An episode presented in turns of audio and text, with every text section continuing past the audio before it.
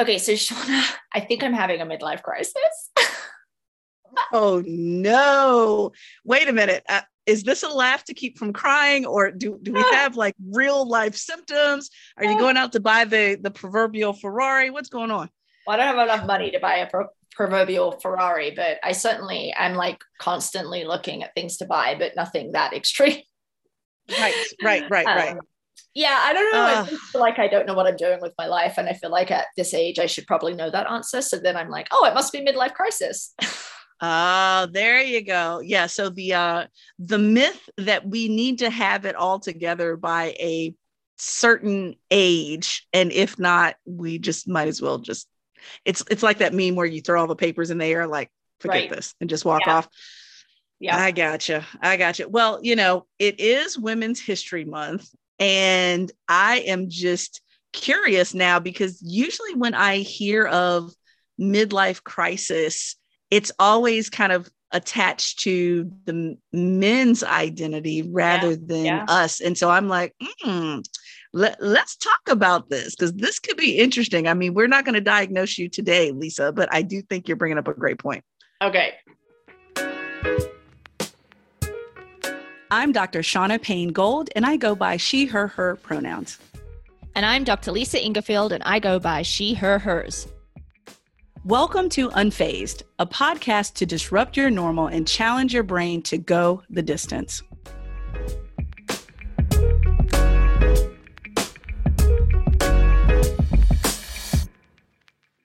All right, Lisa. So what do we know about this midlife crisis thing? Because, you know, I've heard of the Ferrari. I've heard of, you know, men having the girlfriends, and at the very least for women, the only thing that I ever remember hearing about a midlife crisis is uh, Dorothy Bornak on Golden Girls being told to go color her hair and she would feel better. Literally, I, I, that's all I can think of in relationship to a midlife crisis and women. So I, I'm well, interested now. That, that is kind of funny, because I did just get color in my hair, and I got bangs cut too. And I haven't had bangs, which in England we would call fringes, um, ah. like since I was a kid. And I don't color my hair because then I can't donate it. But I was like, I'm not going to donate my hair for a little while. I'm just going to. So I went with a pinky, reddy, rose goldy mm-hmm. kind of color. So mm-hmm. I'm like right in line then with what you have heard about the symptoms of a midlife crisis. Oh my goodness. Now, see, I, I cut all of my hair off. And then one of my girlfriends said to me, um, she sent me this quote. I forget who it was by, but it said something to the effect of, when a woman cuts her hair, she's about to change her life, or something connected to that. Oh, so really? It was a, a positive sentiment. So I don't know. We could go either way with the, the haircut and color, Lisa. Yeah. Um, but look, what, what do we know about a midlife crisis though? Because I realize that it's kind of like this, you know, kind of a wandering type situation where you're kind of figuring things out. You know, you know that you don't have it figured out. And it's kind of like, do I give up on trying to figure it out? Or how do I construct or reconstruct my life here? Um, mm-hmm. Are you feeling some of that, or what, what's going on here? Yeah, but I am. And I also think what you mentioned in the intro, you know, around kind of that archetype of midlife crisis, is whenever I hear that phrase midlife crisis, I think of a dude who is cheating on his partner and buys a red fast car, right? Like, I feel like uh, I'm very, yeah, yeah. stereotypical, but I feel like that is just the image that is been pushed. So then if women um, feel similarly, right, feel like they're flailing or whatever, then I would bet that a lot of people are not even identifying it. A lot of women are not even identifying it as a midlife crisis, right? So I say I have, oh. a, I mean, a midlife crisis in jest, because partly mm-hmm. because I think what that means for women has never really been explored in any um, significant way to the point where you and I could say, boom, this is what it looks like for a woman, right? We could go there to the stereotype with men, but we can't do that with women necessarily outside of the hair color or the haircut maybe. Right, right, right. Well, and and that's what's really curious, because you know, when we look at some of the, you know, the data, you know, Lisa and I love the data. The data tells us that midlife crises are diagnosed across men and women almost equally, thirteen percent for women and fifteen percent for men. But it seems like we only have good descriptors for what men experience and almost no description of what women experience, which I think is really interesting.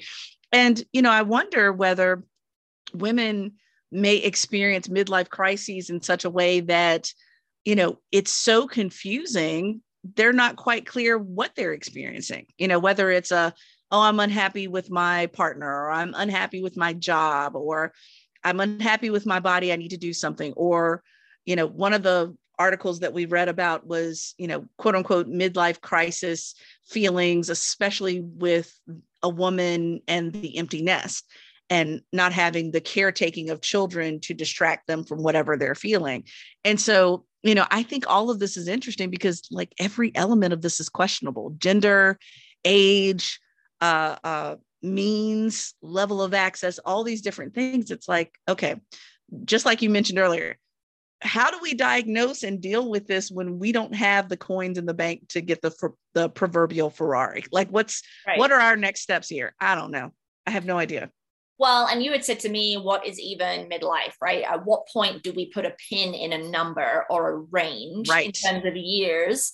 Right. Because, well, all the informational websites out there, some good, some bad, have different ranges, right? And then I think that that range is most likely modeled off of white people and probably white men would be my guess.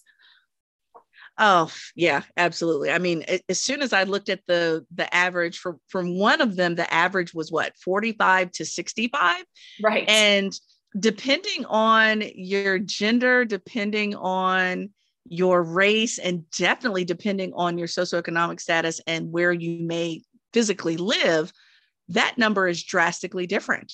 You know, if you're a man of color, that's going to be much lower than, you know, a white male or even a white female for that matter. And so that's when, you know, race and gender and socioeconomic status and, you know, even Uh, racism, environmental racism may come in because you may live in an area yeah, of the country yeah. where people don't live very long, you know? And so I think all of this is fascinating. Um, and especially too, I think what was fascinating when we looked at some of these numbers, there were a lot of folks that lived beyond a hundred um, that are outside of the U S, you know, Japan and uh, France, for example. And so, you know, part of me is thinking, okay, what doesn't allow us in the U S to live a long time?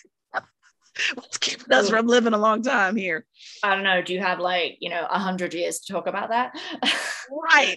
Look, we better talk fast because I don't know. I mean, I just, you know, I, I've been very fortunate where, um, you know, my quote unquote youngest grandparent passed away at eighty-eight years old. And I know that is a huge anomaly compared to most. Um, my last living grandparent is ninety-six and will hopefully uh, turn ninety-seven in August. And so I know that that's not the reality for most people. I'm hopeful that that is me. And so I'm around midlife for, for eighty something, ninety something right now. Um, but I know that's not the case for most people. And what in the world do we do about it? Are we using, yeah. you know, are we using endurance sport to get us to, through, and beyond that midlife crisis? Or is some of our midlife crisis because our identity has changed in regard to sport? We got a lot going on and we haven't even factored in the pandemic yet in this conversation. Oh gosh. Yeah. And I do. So, you know, the yardstick or the proverbial yardstick that things are measured on is the It's the white dude who is middle to upper class probably. And, um, you know, everyone else has been completely left out of that equation. And all of those sociocultural environmental factors are going to make a huge difference. And then, you know, I think about women in particular, or folks um, who identify as women, and the pressure around aging and looks and body and being considered attractive and all of those external pressures. And I wonder mm-hmm. how that affects people's engagement in endurance sport, right? Whether they take up a sport, change sports, that sort of thing. Um, because when I, again, when I think about kind of a midlife crisis archetype, it's also the white dude doing an Ironman. You know, like I don't really Ooh, see a yeah. lot of literature or uh, imagery that is representative of that forty-five to sixty-five year old woman taking up a goal. I mean, it's there, it's there, right? Um, and I, Absolutely. I do, I do see it in the sense because I'm looking for it, but it's not mainstream in the same way that that image of um, the white guy with the car or the Ironman or the hundred mile race or whatever is, um, elevated, you know? So it, I am curious to understand what does it mean for women at this midpoint in their life, whatever range that is, in terms of those external pressures around looks and body and attractiveness mm. and the correlation with taking up sport or doing something different actively. Yeah. Yeah. Well, and, you know, I'm even thinking about the differences, Lisa, between, you know, let's consider if Shauna was a high school and collegiate athlete and did triathlon to stay in shape after college and more recently stopped competing.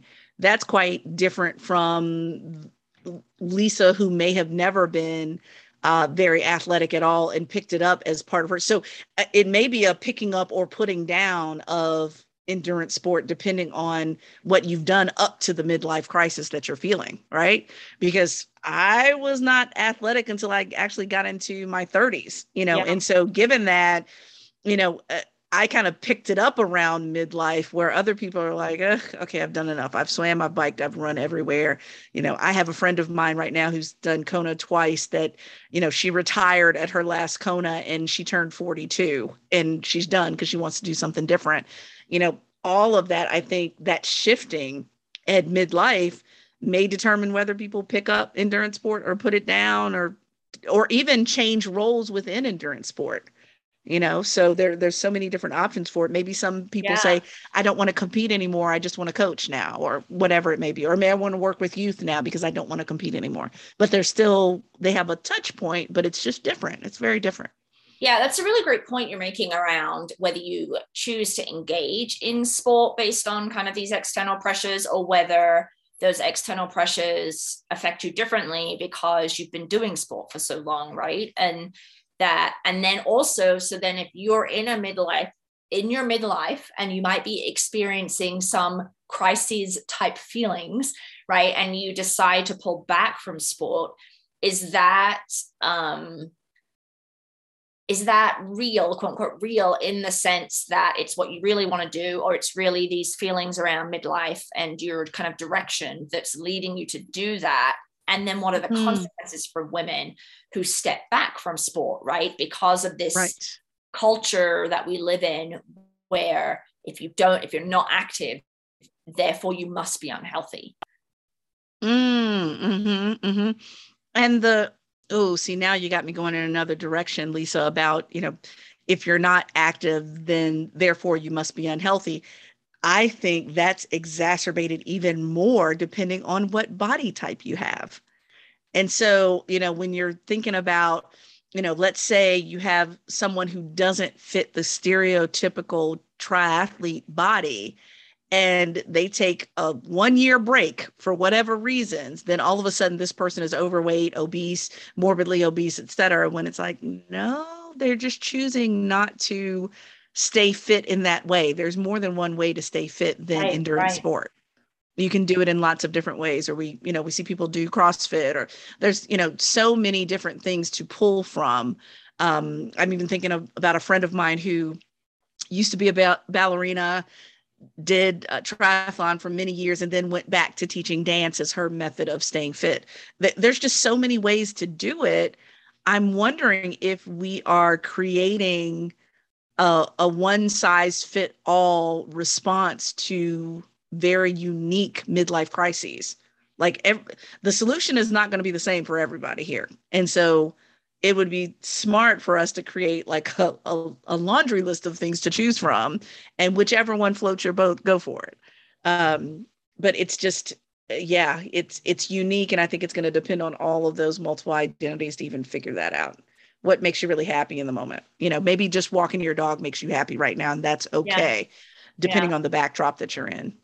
So what does it mean, do you think, then, for endurance sports in, you know, marketing, kind of a business development um, perspective around targeting individuals who might be going through this transition, who might not be your typical, so not your white dude going through this transition, given what we mentioned earlier around there isn't necessarily a universal range for the quote unquote midlife crisis, because midlife, based on your identities and these environmental, social, cultural factors, economic factors, looks different. So do you think that means that endurance sport uh, organizations can't really market, shouldn't really market to this group of people because it's such an amorphous group based on no one size fits all? I mean, what do you think about that?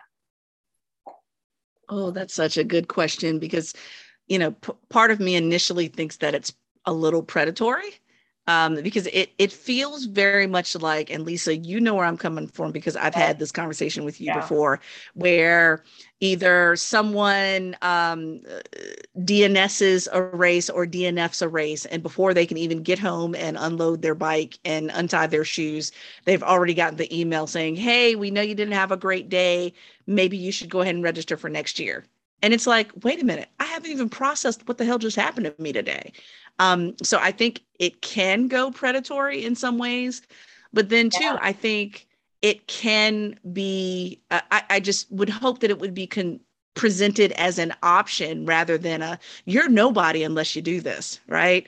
And, and that's part of what I've, um, I don't think I've necessarily had a midlife crisis. I've had a lot of life changes happen in the last couple of years. And one of those things that has changed for me was I used to think, okay, you're, you're nobody in the endurance world unless you eventually become an Ironman or um, eventually do this distance or this particular race or Alcatraz or whichever race.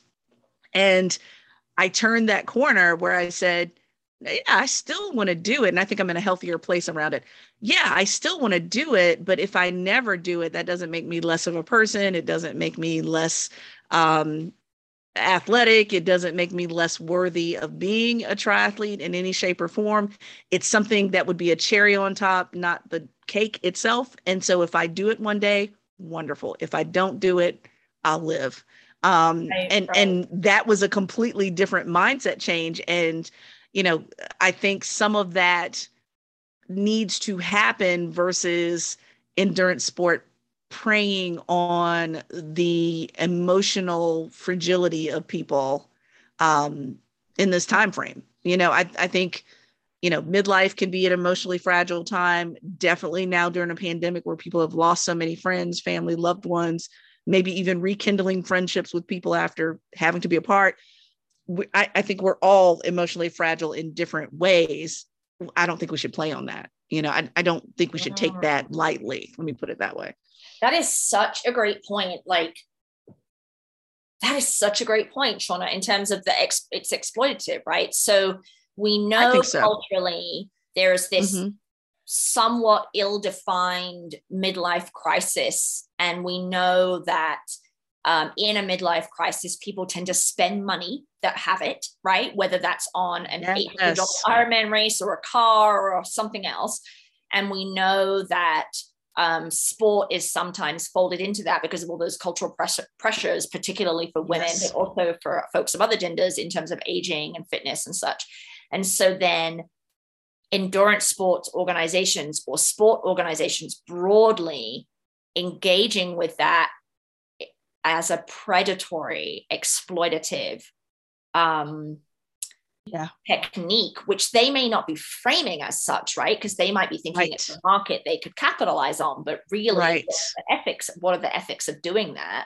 Right, um, right. Kind of hits right. right up against the bottom line in terms of mm-hmm. finding ways. It's kind of like thinking about diversity and inclusion and how do we engage more women and more folks of color and more folks with disabilities in certain sports, and then mar- and then talking to businesses about that it's a good business prospect, right? Like right. there's a whole market available to you that you're not tapping into, excuse me, and then thinking about, you know, this could make you money. Um, Right, right. And right. that has been the trajectory, right? That has been how many of us have had to articulate the reason to think about marketing and engaging with communities that don't, that aren't male and white and able-bodied, because mm-hmm. that's kind of what organizations have historically heard. But there's something mm-hmm. fundamentally wrong about that, I suppose, right? Yeah, yeah, absolutely. Yeah, because if if it's the only reason why you're doing this, that you're going to expand your market, et cetera, if that's the only reason why you're doing it, I think it's predatory. You know, I, I think that's very predatory. And I think, you know, so I found this uh, link, I'll share it with you, on Lifehack that talks about the signs of midlife crisis. And they have this list. And for me, this is where it gets interesting, because every single sign on the list has also been noted as a sign of the challenges that many of us have felt as a result of the pandemic. And so now my question is, how do you know the difference between a midlife crisis and pandemic responses, given that this is the first time most of us living have, have gone through a pandemic? So things like mood swings, depression and anxiety, sleeplessness or oversleeping, having an obsession with appearances, many of us, because some of us have been in uh, yoga pants for two years now, you know, for whatever reasons, right? Um, increased consumption of drugs or alcohol, feeling stuck in a rut, thoughts of death or dying. So um, uh, suicidal ideation for some. Many of those have been identified by mental health professionals. Lisa and I are not mental health professionals. Let me put the caveat there. But many of those have been identified as mental health professionals as part of what's been folded into most people's responses to the pandemic. And so now my question is, you know, I don't want the flippant, non-helpful response of "this too shall pass." Um, because I've heard that before, even when I was in not so great places, I've heard that before, and it wasn't very helpful. Um, and I also would love to know, should we respond to this very broadly? Um, because any and everyone on the planet has been touched by the pandemic. You know, I, h- how do we wrap the whole globe in mental health support right now? Like, how do we do that? We c- we can't just tell everybody, go register for a race right now and you'll be happy. Not saying that, but I think there's something to the fact that those uh, symptoms are similar, like almost exactly the same on that list. That's right. Really, and then yeah, how do we, going back to your point on how we target those folks, or if we hmm. even should target them? I don't yeah. know. Yeah. And then there's also an alignment there around depression, right? So, because I think the, the experience yes. of the pandemic certainly could have precipitated depression in the clinical sense, but the experience of the pandemic itself is a thing, right? So it's not necessarily depression. So you've got the experience of the pandemic and this kind of fatigue and blah. Yes. And there's a name yes. that I'm not thinking of. And then you've got depression, anxiety, mm-hmm. and then midlife crisis. And it seems like what you're seeing is all of those symptoms are very fluid. And so how do you even determine, outside of a mental health professional who may also not be effective at determining it, right? Because it, there is this shit, there right. are like various shades of blue, I'm going to say, and not gray. So mm-hmm. I think that that's mm-hmm. an important um, point for us to think about. Yeah, yeah, absolutely. And, you know, so I, I think we, you know, when we first started with this conversation, y'all, we were kind of like, you know, this is interesting. Let's talk about this tongue in cheek, knowing that obviously we want to be very respectful of everyone who is on a mental health pers- um, spectrum, because Lisa, I don't know about you, but I feel like if you're human and breathing, you're on a mental health spectrum. It's just a matter of where you are on that spectrum. Um, and so given that, we want to be respectful of that, but also know that this is a unique experience that may play itself out in endurance sport, because I don't know about you, Lisa, but before the pandemic, you're doggone right. Endurance sport was my place of peace. Endurance sport was a safe haven to not have to think about certain things, um, especially um, I think I've shared this with you before, Lisa. So um, my youngest son, when he was born um, almost eight years ago, he was in N I C U at the very same time that my grandfather passed away, which really served as kind of a father to me, a father figure to me. So I spent the first year and a half of Kendrick's life, and after my grandfather's passing, those workouts and races were the couple of hours of peace and happiness I had out of the twenty-four each day. And I clung to it. And so I'm just imagining now, I, I don't feel that way now, but I'm imagining people who are going through a tough time or a dark time may want to use it for that. And so how do we make space for folks to use endurance sport in a healthy manner without the endurance sport community preying on that? Mm-hmm. And I don't have an answer, Lisa. I have no. no idea how to answer that question. I don't know. And I feel like my, you know, midlife crisis, if indeed that what it is, is I'm kind of like, I want to do something different. I'm tired of doing the same things. But then I also have historically always been tired of doing the same things. So like one of the pieces of working in higher education that I never liked was the academic year. And it was just on repeat. Right. Um, and so it was ultimately yes, the same, yeah. um, largely the same structure over and over and over again. And you had some capacity to tweak it, but it was pretty much the same thing. And I've never really enjoyed that kind of relentlessly the same environment. So part of me is like, is that just, is that just me? Is that just a thing that I have that I'm now, you know, eleven years on mm. and I'm done, I don't want to do triathlon anymore. Um, or mm-hmm. is that a representation mm-hmm. of this midlife flailing feeling that I'm having, or is it none of the above? Right. And there's very little mm. out there related to women um, and how to discern yeah. that, you know, outside of getting a quote unquote counselor. And I'm very much in favor of a counselor. I mean, counseling. So absolutely. I think that everyone should mm-hmm. do that. Um, absolutely. But yep. it's, I feel yep. like it's a little bit more nuanced than that too, right?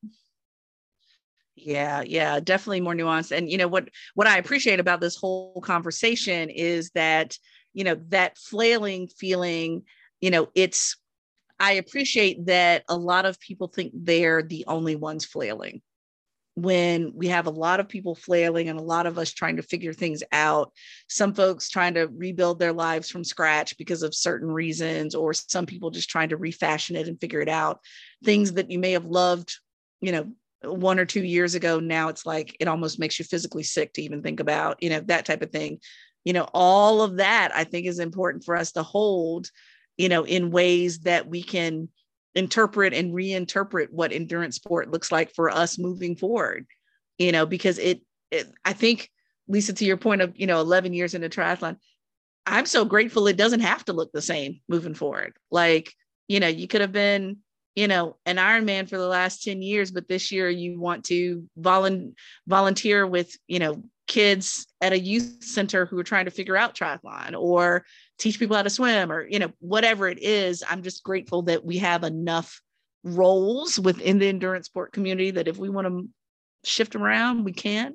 If we want to exit, we can. If we want to re-enter later, we can. It's just, you know, there, there's a lot of options, but I don't want to uh, separate that from the mental health piece that we all need to kind of hold and consider as yeah. we kind of figure it out. So I'm figuring along with you. I don't even know if midlife crisis is the right language for, for what I think about and deal with on a day-to-day, but it's, it is an oddity. Let me put it that way. It's, it's, it's abnormal. That doesn't mean it's completely unhealthy, but it's not my usual, and trying to figure out what's mm-hmm. going to be the new usual or the new normal or whatever this thing called life is right now. Who knows?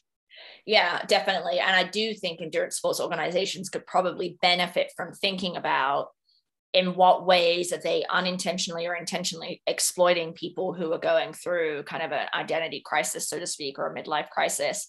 And perhaps Absolutely. rather than exploiting those individuals' capacity to rashly spend money, um, could they um, right. develop ways to engage Uh, folks in midlife, where whatever that midlife is, right, in meaningful ways mm-hmm. that doesn't necessarily kind of take advantage of their emotionally fragile state, I think was how you framed it. Um, yeah. Yep. You know, like what articles exist in endurance sport magazines related to this, right? And how that mm. influences with endurance sport and participation or not, and the pressures around that. Yeah. Like I think yep. Um, that might be a really good piece, parentheses, mm-hmm. nudge, nudge, Kelly O'Mara. But I think that um, right. it's something we need to think about, particularly for women who have, um, and uh, non-binary folks and trans folks who have largely been left out of this mid-crisis, midlife crisis conversation. Absolutely. Hell yeah. Hell no. So where should we go with the hell yeah and the hell nah for this week? Because there, there's been a lot to celebrate recently. Um, so I would love just to highlight uh, our Supreme Court Justice nominee, Ketanji Woo-hoo. Brown Jackson. Woo-hoo.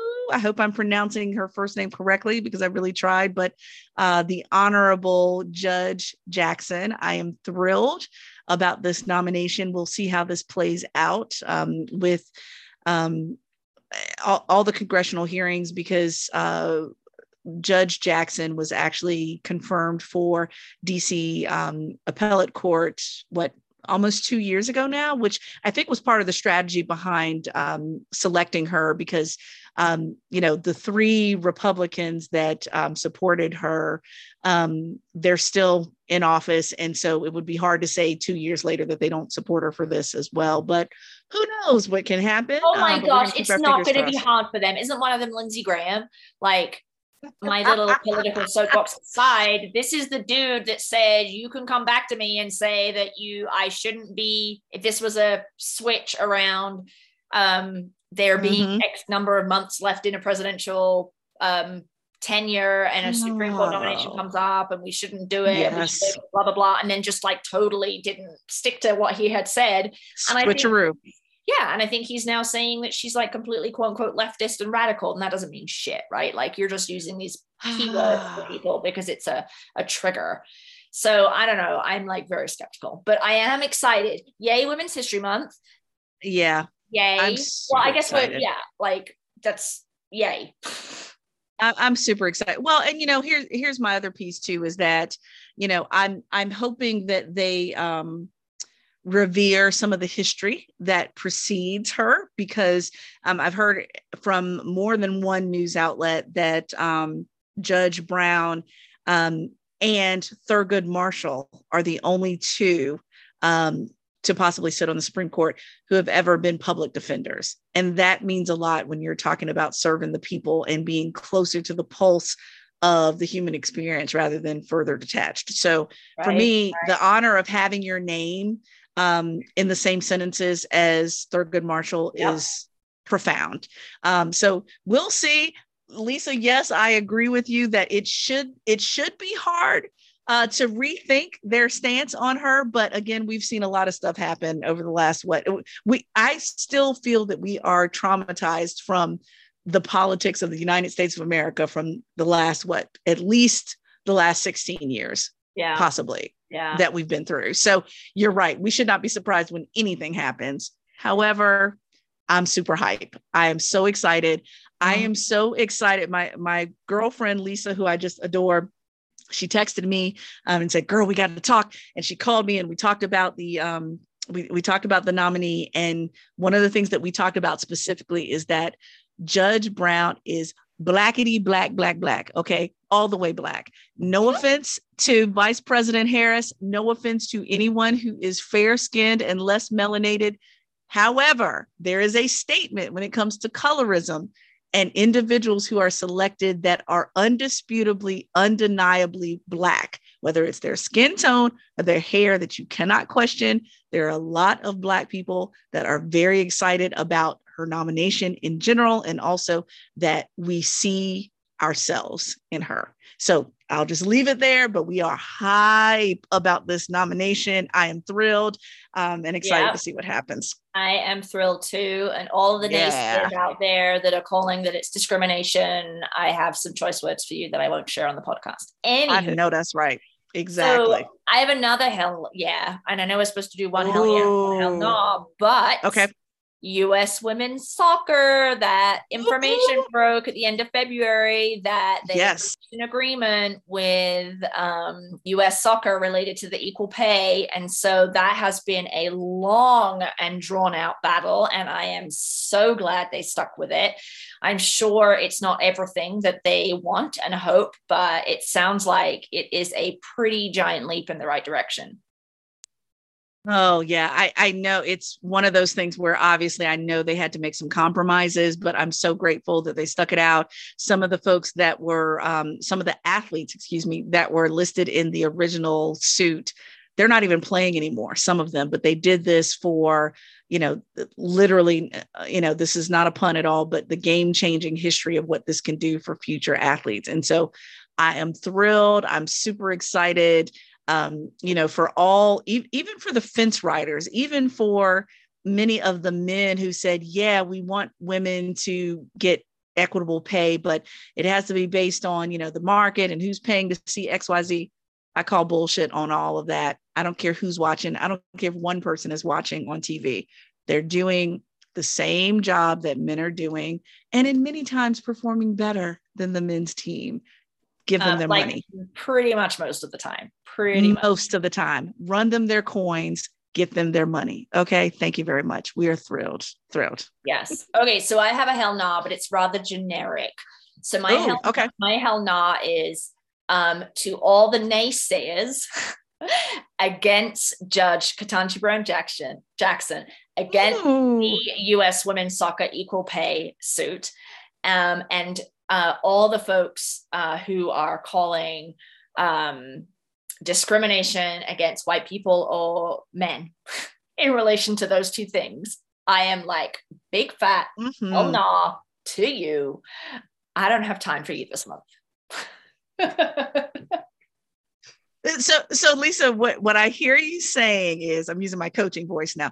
What I hear you saying is that you're, you're, seeming midlife crisis doesn't allow you to have the patience to either even entertain the foolishness. Is that what I just that, want to confirm? Pretty good, good. That's a good reflection there of what I'm saying. Nice summary. Hell no, nah, absolutely. Yes. Unfazed, a podcast produced by Live Feisty Media and supported by the Outspoken Women in Triathlon Summit. Edited and produced by the fabulous Lindsey Glassford. Email us at info at unfazedpodcast.com and find us on social at Try to Defy, at Doctor Gold Speaks, or at Outspoken Women in Tri. I'm Lisa. I'm Shauna. Thanks for listening. Stay unfazed, folks. See you next time.